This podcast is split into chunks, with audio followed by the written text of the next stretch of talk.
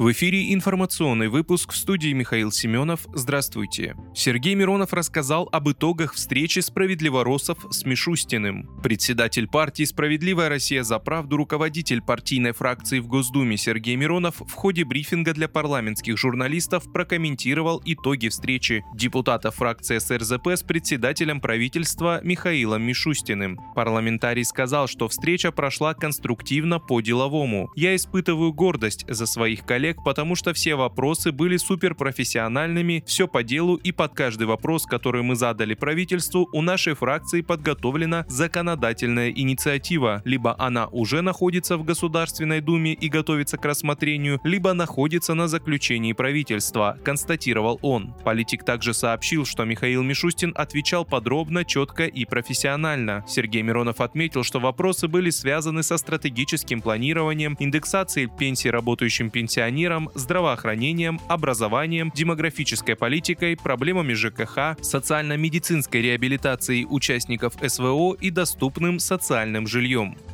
США ожидают, что наступление Киева начнется к маю, пишет газета «Политика». Американские чиновники сосредоточены на подготовке Украины к масштабному весеннему наступлению, которое, как они ожидают, начнется к маю, пишет издание. Как заявил неназванный американский чиновник, пакеты американской помощи, полученные 4 или 5 месяцев назад, нацелены на то, что нужно Украине для контрнаступления. Политика пишет со ссылкой на чиновников США, что Киев еще не определился со стратегией, но у него по сути сути есть два варианта – продвинуться на юг через Херсон в Крым или двигаться на восток со своих позиций на севере, а затем на юг отрезая российский сухопутный мост. Как полагают американские чиновники, первый вариант не является реалистичным, так как, по их словам, Россия укрепила оборону на восточном берегу Днепра, а у Киева нет живой силы для успешной десантной операции против такого рода сил. Второй вариант развития событий американские чиновники считают более вероятным.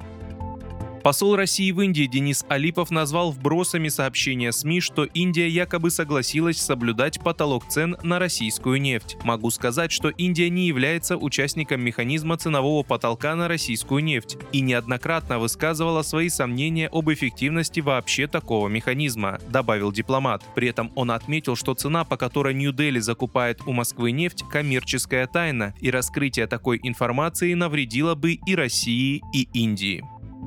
Москвич планирует выпустить две новых модели в сегменте SAF и седан в конце года. Об этом сообщил генеральный директор ПАО КАМАЗ Сергей Кагогин. В конце года новая модель, второе полугодие, четвертый квартал, еще две модели. Это по размеру чуть больше машина, будет SAF и седан, сказал он. Как сообщалось ранее, КАМАЗ, который является технологическим партнером «Москвича» и под маркой завода «Москвич» планирует производить пять моделей. Это четыре кроссовера и один седан. Вы слушали информационный выпуск. Оставайтесь на справедливом радио.